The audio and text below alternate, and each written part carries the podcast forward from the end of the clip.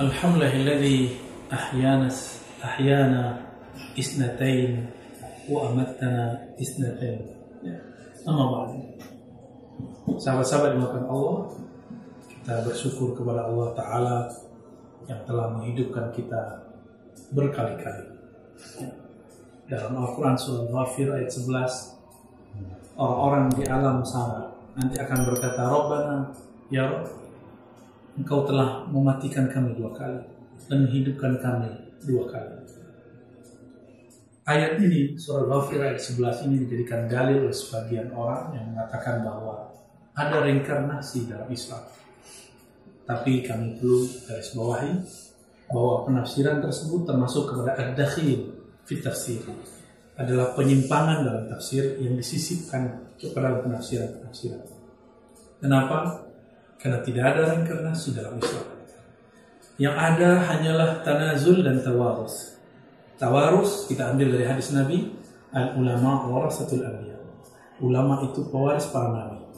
Nabi-nabi tidak diizinkan terlahir kembali, tapi diizinkan berjuang membersamai orang-orang di akhir zaman. Dengan cara apa? dengan cara adanya pewaris ilmunya. Dan Nabi membuka wacana itu, bahkan bukan sekedar wacana, membuka keyakinan ini dan lafaz al-ulama warathatul anbiya. Para ulama adalah pewaris para nabi. Bukan dia menjadi nabi, tapi dia tetap menjadi ulama, tapi ilmu ulama ini, ilmu ulama tersebut berasal dari ilmu nabi-nabi. Kalimatnya bukan an-nabi, tapi al-anbiya Berarti bukan satu nabi, tapi semua nabi. Ada 124 ribu nabi. Mereka semua turun spiritnya kepada 124 ribu sahabat nabi. Maka jumlah para sahabat sama persis dengan jumlah semua para nabi. Nah, dalam bahasa hadis disebut dengan warasa atau tawaris, pewarisan. Inilah dalil pertama yang ada dalam Sunan An-Nasai mengenai mereka hadir kembali tapi bukan sebagai reinkarnasi. Sosoknya tetap berbeda, orangnya tetap berbeda, tapi spirit keilmuannya sama. Kedua,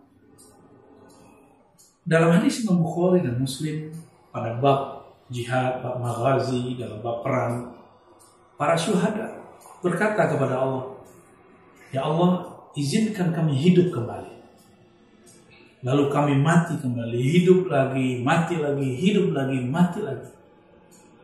Jika syuhada meminta, para syuhada dalam Al-Quran disebutkan ahya'un inda rabbihim.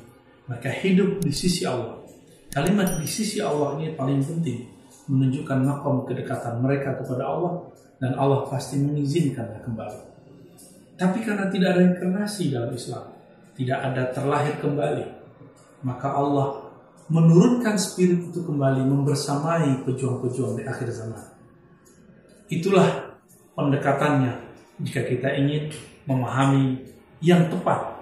Bukan reinkarnasi, tapi kita menyebutnya tanazul.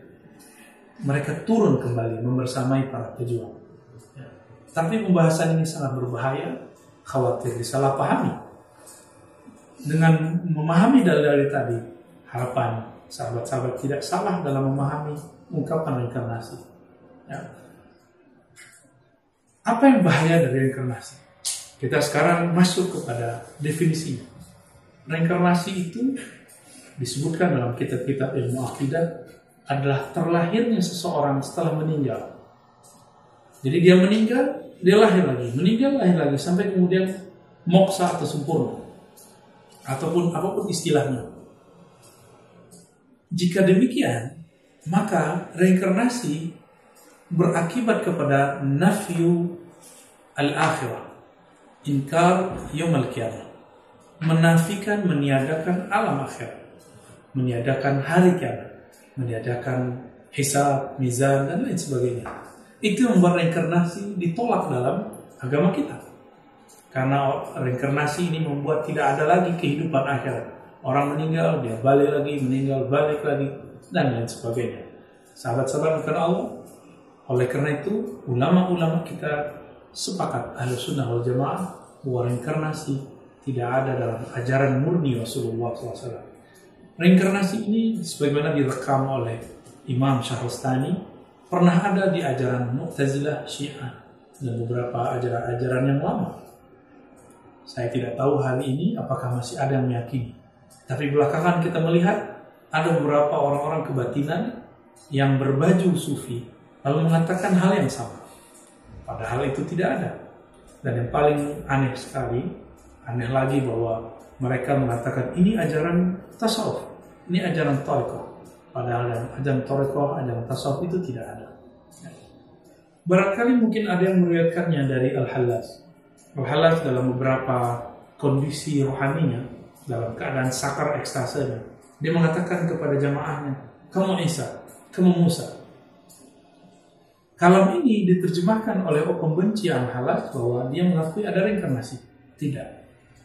Al-Halas tidak berbicara reinkarnasi. Al-Halas bermaksud kamu pewaris Nabi Isa, kamu pewaris Nabi Musa. Bukanlah kamu adalah Isa dan Musa.